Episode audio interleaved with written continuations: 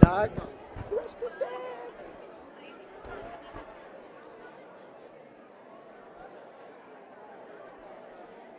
All right. Let's come back into our seats. Let's grab our Bibles.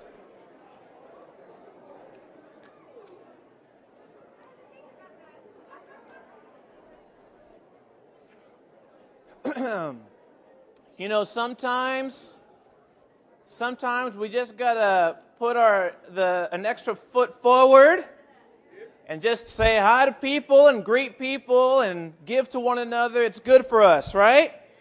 Um, we have been in a discovery mode as we're trying to learn as a church, as a group of people here, how to uh, uh, not just love one another, but how love, biblical love, agape love, really works. It works anywhere you go. It works in our families, in our jobs. It works amongst church relationships. It works in our neighborhoods. It works with extended family. It works with our children. I mean, how love, according to the Bible, works. And we've been um, going off of kind of influence from a book that a lot of our leaders got together and read uh, called Love Works, and uh, written by Joel Manby. And we've been uh, starting our services off, uh, our sermon at least, with uh, a video because he, he, was uh, he was featured on the show Undercover Boss. And so this is the fifth segment. We we kind of broken up this this TV show into different segments, and I'm sure most of you have already seen it and probably downloaded it on YouTube or whatever. But we're going to go ahead and continue doing this because it's just kind of something different and it'll be fun. And so let's do it. Fifth segment. Joel Manby, CEO of Herschend Family Entertainment, continues his undercover journey inside his own company. I'm going to work on the Showboat Branson Belle. The Showboat's over 14 years old. It attracts hundreds of thousands of people a year, and they come from all over the country. It's a highly timed experience where you have to get people on that boat, serve them, watch a show. It's very precise, and I want to go out and make sure our guest experience is still holding up, and obviously look for ways to grow attendance as well. Jennifer, this is John. John, Hi, this Jennifer. is Jennifer. How are you? Nice to meet She'll you. be Pleasure. working with you today. Go get your uniform ready and get dressed. All righty. Okay. I've never served before, so you a good trainer? I'm going to try my best. Okay, thanks. Here we go. Are you ready for this? Yeah, I'm ready. All right. And this is John. He's going to be helping me serve today. What's your name? Yeah, this is his first time, so I'm going to help him out. Oh, you're a rookie? Yes. I am a rookie. Regular for you, sir? Please. Everybody all set? You good? Everybody all set with drinks? I'm gonna get that coffee. You want anything in this glass? You want water or anything cold? Timing is everything for us. Do you have a watch or a phone? I have a watch. Okay. It's 11:55. Is it really? Yeah. Okay, then, then we have to go back and get um, everything ready. Have you ever carried a tray before? No, I haven't. So. Well, it's all about balance, so just find your balance. And we're just all gonna just kind of parade through the very front row where we just were.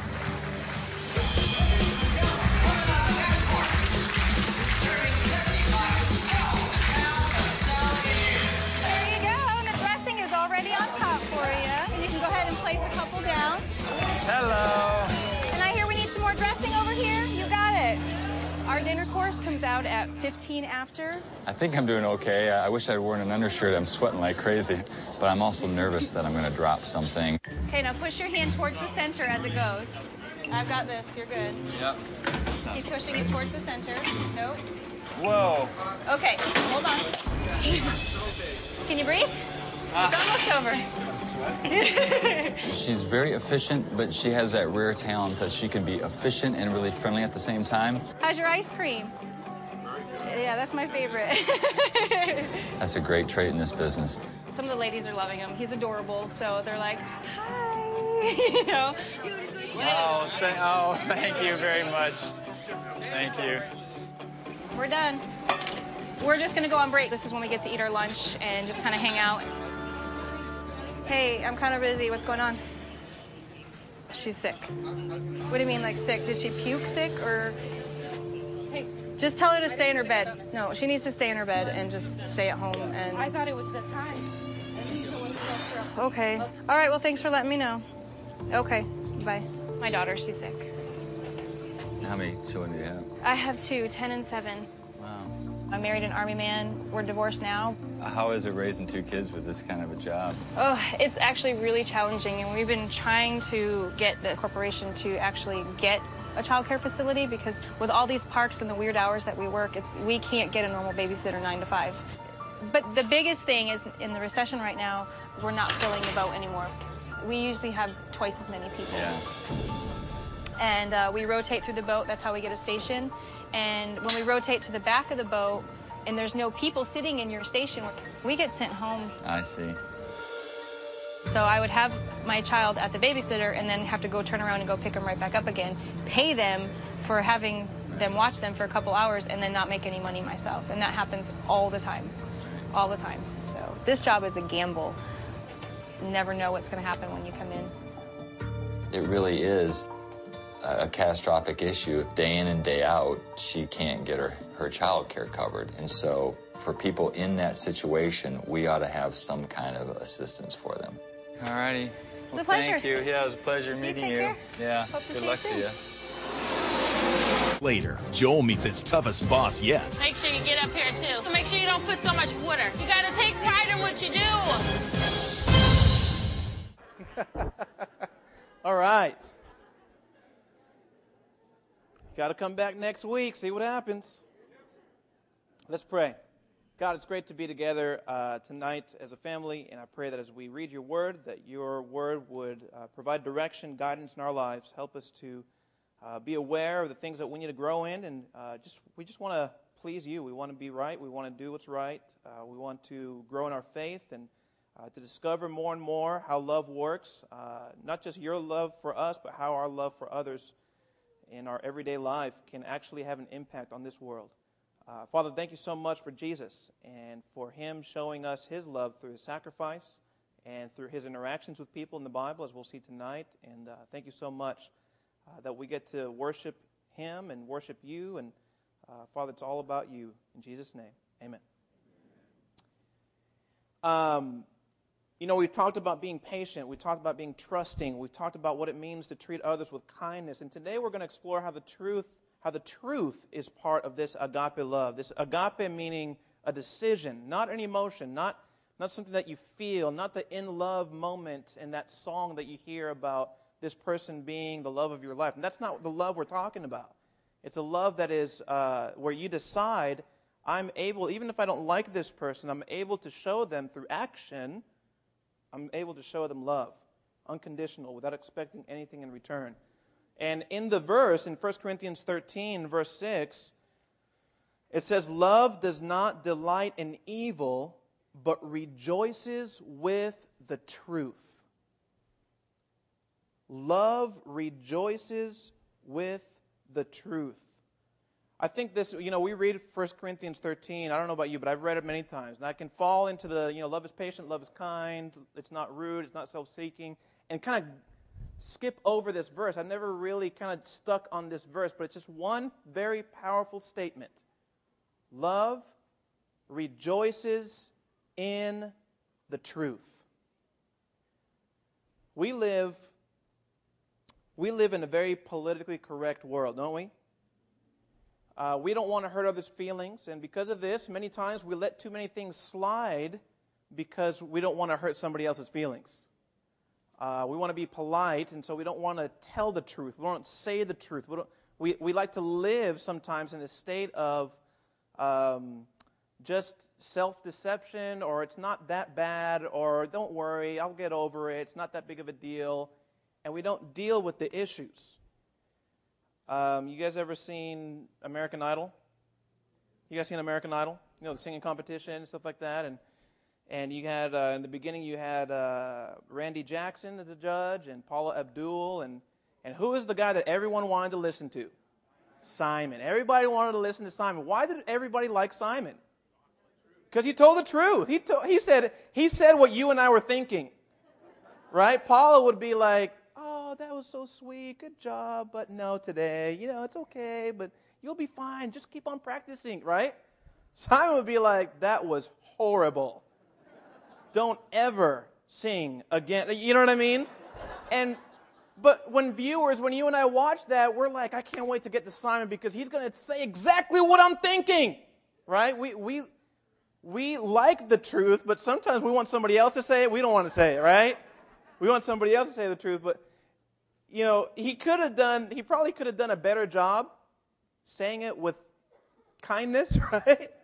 Or with love, but, but still it was the truth.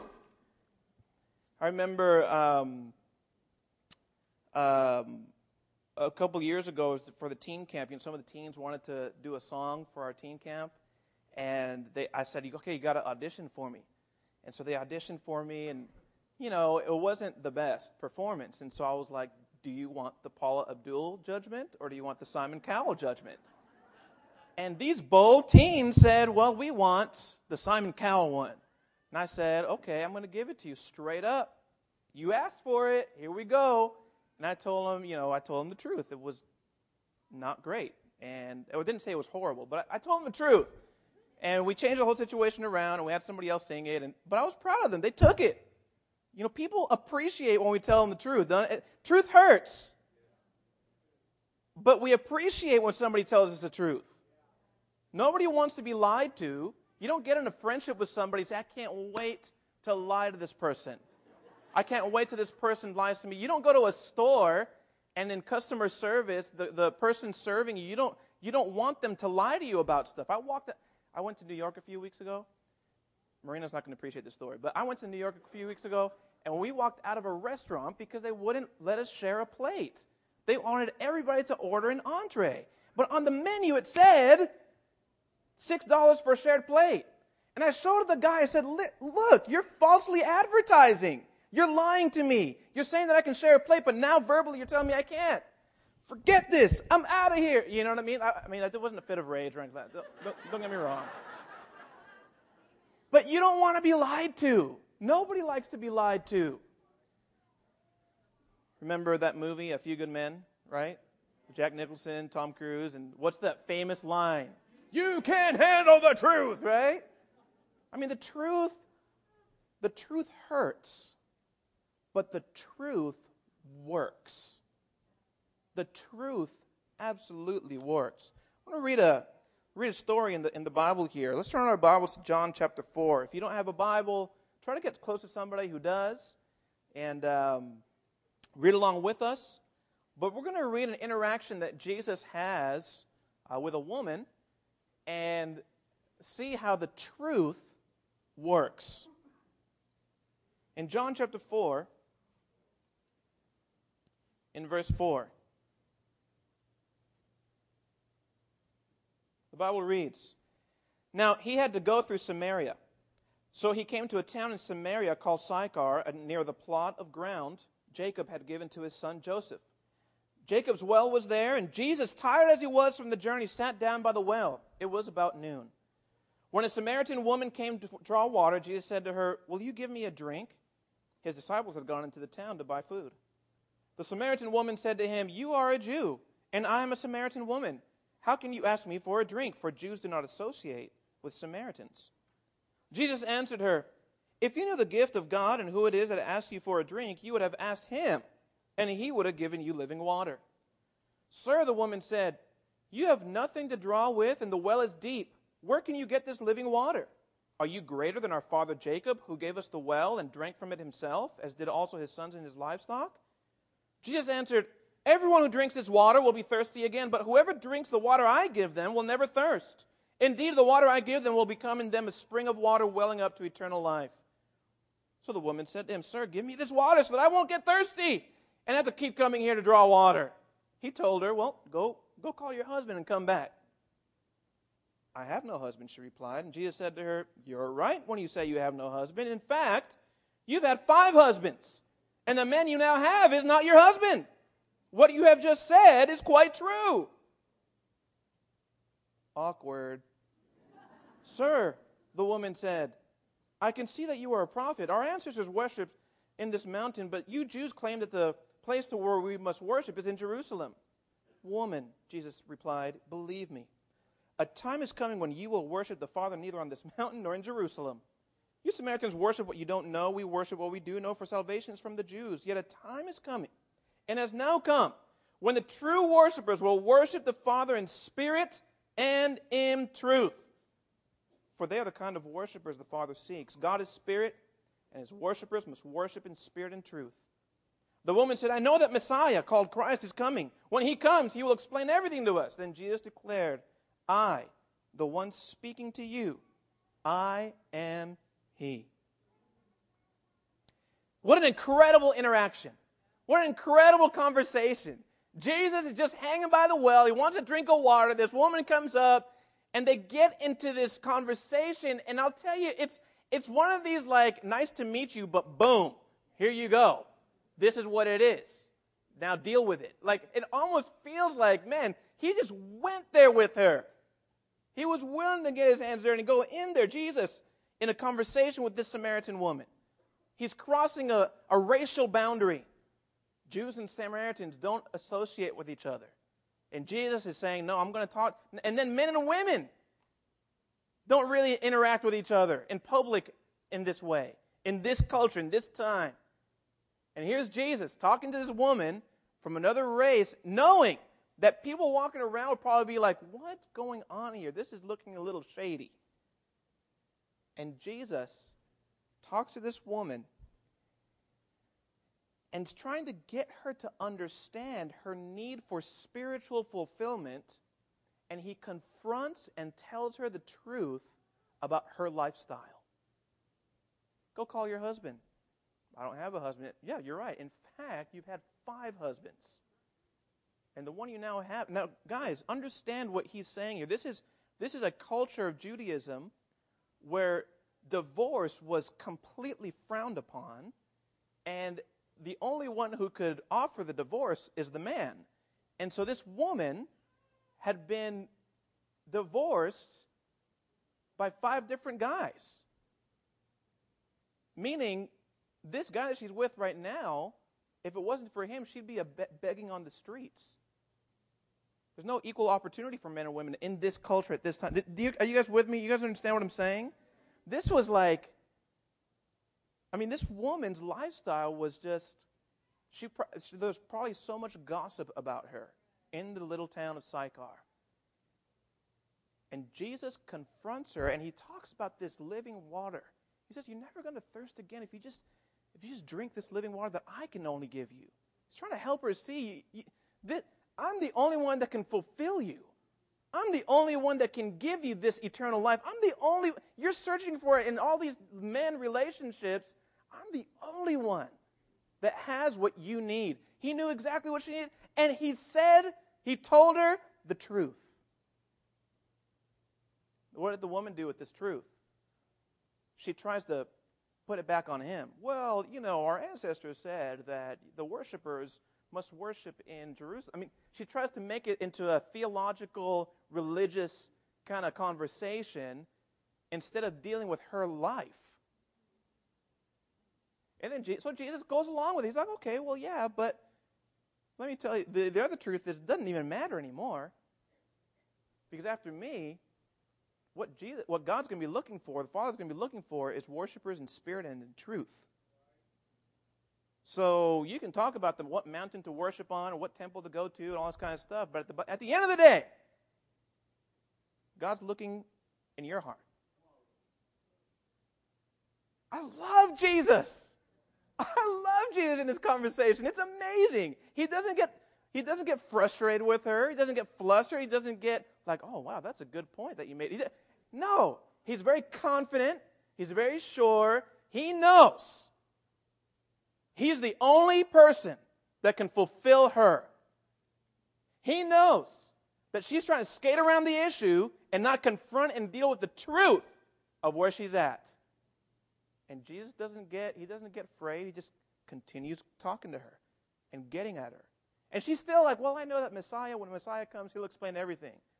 I mean, it's like, "Woman, I am he. Come on, girl." I love this interaction. He didn't, he didn't beat around the bush. He confronted her lifestyle and made her deal with it. Jesus, as the embodiment of the truth, right? In, in the Bible, when you read the Gospels and you read about Jesus, almost every, everything he says, he says, I tell you the truth. Or truly I tell you. Right? As the, and he himself says, I am the truth. I mean, so Jesus himself, as the embodiment of truth, he brought the truth into the open without condescending her. And then he made that interesting statement about the type of worshipers that God will be pleased with in spirit and in truth. I think there are several principles, a couple principles I want to talk about today that, that we can learn from Jesus and from Scripture to equip us to be a people who rejoice in the truth. Amen?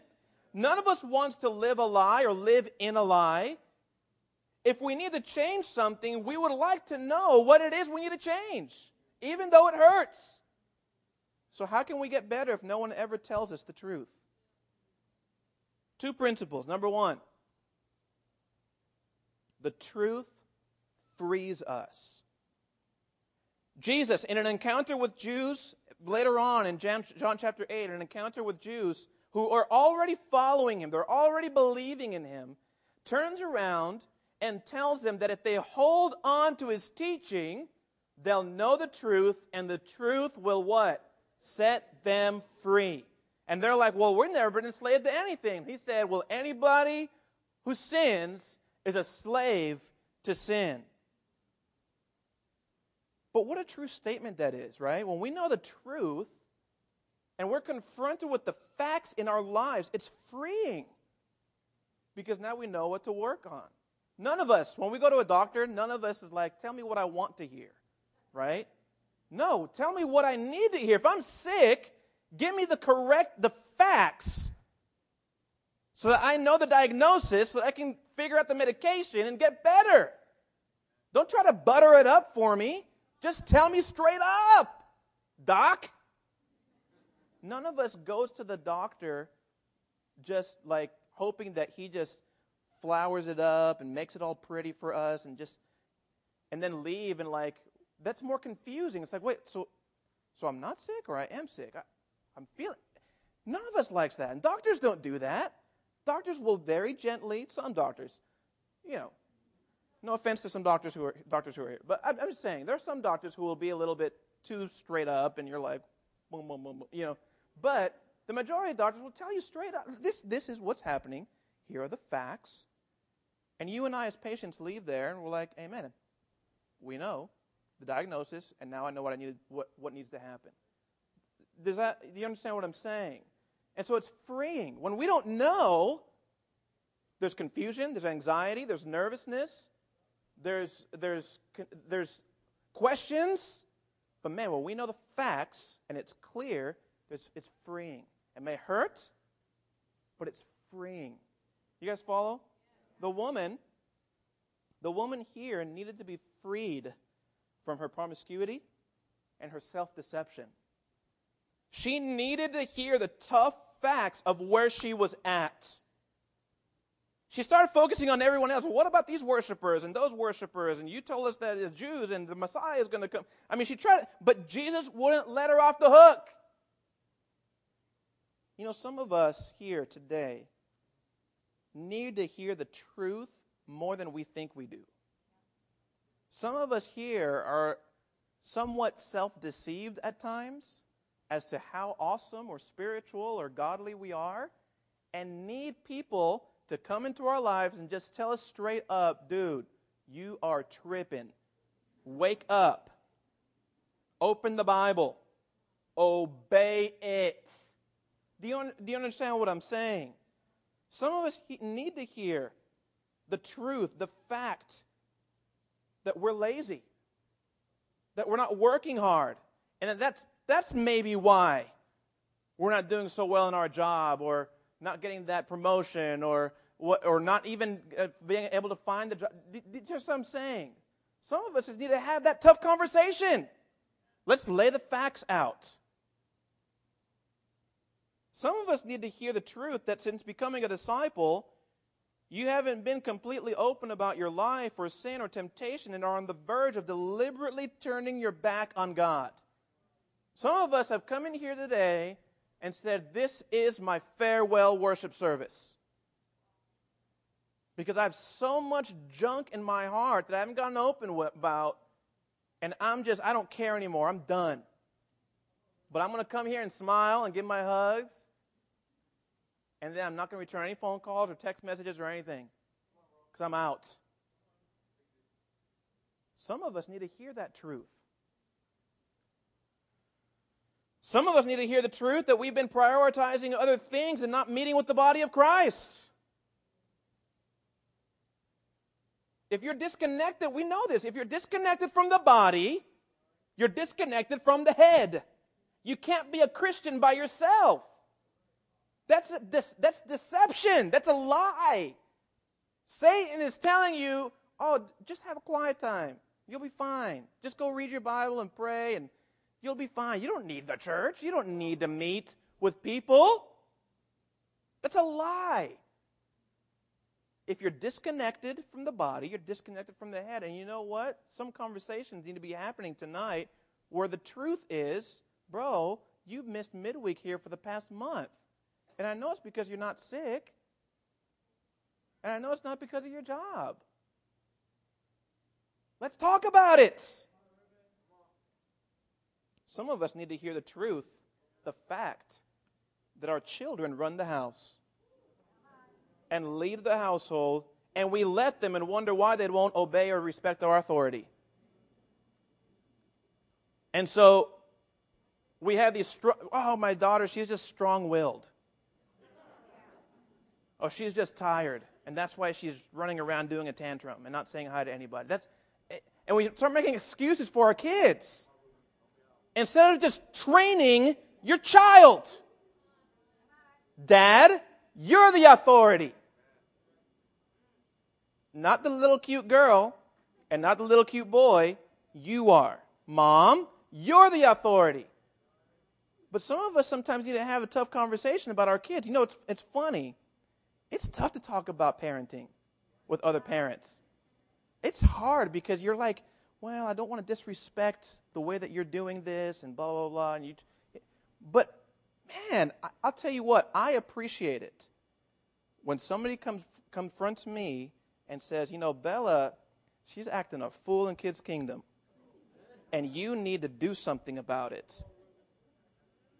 I appreciate that. I need that. We have blind spots as parents. We need help. But some of us need to hear the truth that maybe our kids are leading our house instead of us as parents. Are you guys still here with me here? Okay. I'm just checking. It's kind of quiet. Got a little quiet here. You know? The truth hurts.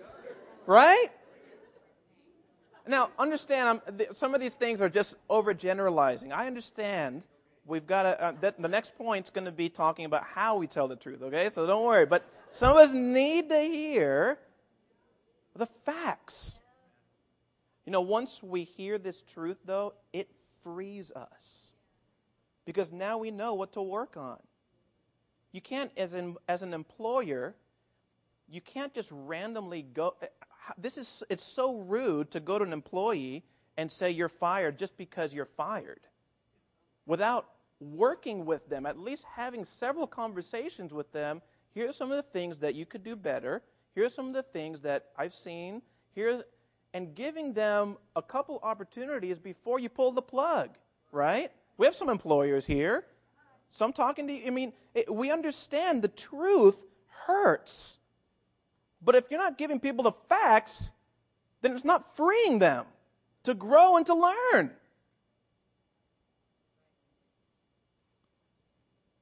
We need to be diagnosed. We need to figure out how to change that. We need, we need to hear the truth. We can't be afraid of the truth. The scripture says, love rejoices in the truth. In our relationships with one another, we have what we call discipling relationships, where, you know, two guys or two girls or two couples will get together and intentionally talk to each other about how we're doing in our relationship with God. How are we doing in our purity? How are we doing in our giving and our greed? How are we doing in our evangelism? How are we doing in our parenting? How are we doing in our marriage? How are we doing in we have this is our church is strong in this and we believe strongly in this. This is needed. But if we're in a discipling relationship and there's no truth being told, we're just faking the funk. You know what I'm saying? We're just kind of going along with the flow and like, yeah, hey, I'm praying for you, you're praying for me, and let's go watch the football game. You know, that's not discipling. Discipling relationship is when I get with a brother and we confess sin to one another, we challenge each other, and yeah, we'll pray together, but we'll, we'll confront the issues. We need to hear the truth. You can't handle the truth. Yeah, you know what? We should be able to handle the truth. Because love rejoices in the truth. Lastly, number two here speak the truth in love. We know this guy, right? We know this guy. When he's lying, what happens? His nose is growing, right? We, we don't want to be like this guy. We don't want to have friends like this guy, right? Speak the truth in love. You know, Paul, the apostle, he writes this letter to the church in Ephesus. And the church in Ephesus, uh, the people there, and, and he tells them, he, he writes this whole uh, thing about how the, the church is, is the body of Christ and it's built up and, and as it matures, it, it reaches to the, to the whole measure of the fullness of Christ as each part does its work, speaking the truth in love to one another. In other words, the body of Christ, this vision that God has for his people, does not happen unless there's intentional talking and speaking the truth in love. There's, there, there's, a, there's a phrase, in love, in agape, with a decision to say it without expecting anything in return. Think about that. Am I loving so and so if I don't tell them the truth? The facts, not what I feel, but the facts.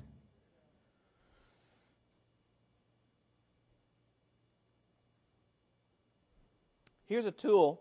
I was reading that book, you know, the book Love Works, and he gives us a really cool tool that I, I, I hope this can help us, okay? How can we share the truth in love? Because the truth hurts, and sometimes you got to have tough conversations with people and, and say hard things. But let's, I want to show us a tool that, that uh, uh, this guy Manby wrote in his book, uh, Love Works. In the next slide here, he calls it the same as, more, less of, more of principle. And what he does, he was sharing about this in his book, and he's talking about how with an employee, uh, he will get a piece of paper out, and on the top of the paper, he'll write, same as, less of, more of. Three columns. And on the column same as, he'll, he'll write down the things that he really appreciates about this employee. This is what you're doing great. This is what I really appreciate you. You are outstanding in this builds them up, right? And then he writes in the other column, less of. This is what you could be doing less of. In other words, in order for us to move forward and for you to become a better employee, these are some areas that you could do. Uh, just, just take it back a notch in these areas. And then more of, this is what you could be doing more of. This is what you could be, you know, you could try this or that and just solution oriented. And as I was reading it, I was like, wow, this is really cool, uh, it's a really neat tool to be able to use in tough conversations. Because you don't want to go in a conversation. Sometimes we go in a conversation guns blazing. Like, I'm just ready, let's go. Blah, blah, blah, blah, blah, blah, blah, blah. Deal with it. Peace. You know? like, sometimes we, we have these, this, this, you know, I can't wait to tell him. I'm going to tell him this. I'm going to tell him that man, this was such a cool, a great tool because uh, it, it takes some of the emotion out of it, and it's just about the facts. This is what other people have said. This is what I've seen, and it's a pattern. This is what you're doing great. This is what you could do less of, and this is what you could do more of. And it's kind of it's encouraging. It's not trying to blast somebody, it's actually encouraging, trying to build them up. Like you can do more. You can do this more. If you just did this a little bit more and a little bit less of this, you would be outstanding. And I thought about this, you know, as we speak the truth in love to one another, I'm wondering if this is a tool that some of us could use in our discipling relationships, in our friendships, maybe even in our marriage. Now, I know marriage is a little tough, right? Marriage, there's some feelings in marriage. You know, my facts may be very different from Marina's facts. So sometimes we need some outside help, right, to help us to see the facts clearly. But I'm wondering if this is a tool, again, just to equip us to have tough conversations. Some of us, with our best friends, need to have tough conversations. We've let things slide too much. We just need to have a tough conversation. This is what I appreciate about you. This is what you've done in our relationship that I don't. This, this is, if you could just do less of this and more of this, then our friendship will continue growing, getting better. To God be the glory. Amen. Do, you see what I'm saying? I appreciate, you know, I appreciate uh, brothers in my life challenging me to see the truth. I had a brother, um, even in the in the past week, just share with me, "Hey, sometimes I feel like when we get together, it's it's it's not. I, I want to know more about our friendship and how you're doing, and sometimes we just cover a lot of the different things that we're doing, and I want more of a mutual friendship." And I was like, you know, I got I, I don't. Marina thinks I got defensive. I probably did, but I needed to hear that. You know, I just needed to hear that. I, I, I, need to be I need to be a better friend. I need to grow in that area. I need to be a, a, a, a and I can't be everybody's best friend, but I, I can be a, a good friend to people if I really put effort towards it. Do you see what I'm saying? But if somebody didn't say that, I wouldn't know what to grow in, what to get better at. The truth hurts, guys. But we need the truth. In Galatians 2, you know, Paul and Peter had this uh, situation where in in uh, the church in Galatia, uh, Paul uh, they're all hanging out with the Gentiles, and Paul Paul really respects Peter. Right? Peter's the guy who first preached that sermon in Acts chapter 2. 3,000 people were baptized. And he's, the, he's leading the charge, and he was with Jesus. Uh, he got to see Jesus at the Transfiguration. And I mean, it, you know, Paul's probably like, man, Peter is amazing, right? and they go and they're hanging out with the church in Galatia full of Gentiles, and, and a situation happens where the Jews, some Jews from Jerusalem, come to visit the church, and all of a sudden, because of the racial prejudice and tension, Peter starts, you know, getting himself away from the Gentile church and going to hang out with his Jewish brothers. And all of a sudden, he's Paul's at church, at a church fellowship potluck or whatever, and he's like, wait a second. Peter and I were just hanging out with this group of people, and now Peter all of a sudden is kind of like going over there. Wait, this shouldn't be. And in order to preserve the unity in the church, Paul calls him out. And in Galatians 2, verse 14, he says, When I saw that they were not acting in line with the truth of the gospel, I said to Cephas in front of them all, You are a Jew, yet you live like a Gentile and not like a Jew. How is it then that you force Gentiles to follow Jewish customs? Now, I don't know what Peter's response was. I don't know if he took offense to that. I don't know if maybe Peter had to talk to Paul right afterwards and, like, bro, that was kind of insensitive what you said in front of everybody and it was disrespectful. I, I don't know. But no matter what, Paul, even though he was super loyal and respectful and looked up to Peter, he still called him out in front of everyone. Peter had a blind spot, and Paul was not going to let the gospel of Christ be compromised. Are you willing to speak the truth to people no matter the consequences? We cannot compromise the gospel of Christ. Paul respected and was more loyal to the gospel and to the unity, what, what needed to happen in the body of Christ, than he was to a certain individual. We need to speak the truth without being concerned about the consequences. Sometimes we uh, confuse disagreement, being di- uh, disagreeing with somebody, with conflict. Like I'm in a conflict with somebody because they don't agree with my opinion. Well, not necessarily. You see, disagreeing is fine when we take it personally. That's where the conflict comes. You see what I'm saying? And this, guys, this is true in family life. This is true in relationships and friendships. This is true in our jobs. This is true in every aspect of, in, of human interaction. When there's disagreement, disagreement's fine. But once we start taking disagreement personally, it creates conflict. Now, I don't know if Peter took this personally, but I appreciate the fact that Paul was not afraid to just call him out in this area. And I want to help us, church, to understand man, we, we've got to be careful in our conversations that when, when there's disagreement, disagreement's fine. Don't take it personally. If we stop taking things personally, there'd be a lot more conversa- like healthier conversations happening and trying to be solution oriented and figure out how can I understand where you're coming from instead of, well, just the way that you said it, I don't agree with it. Well, let's work on this. Amen?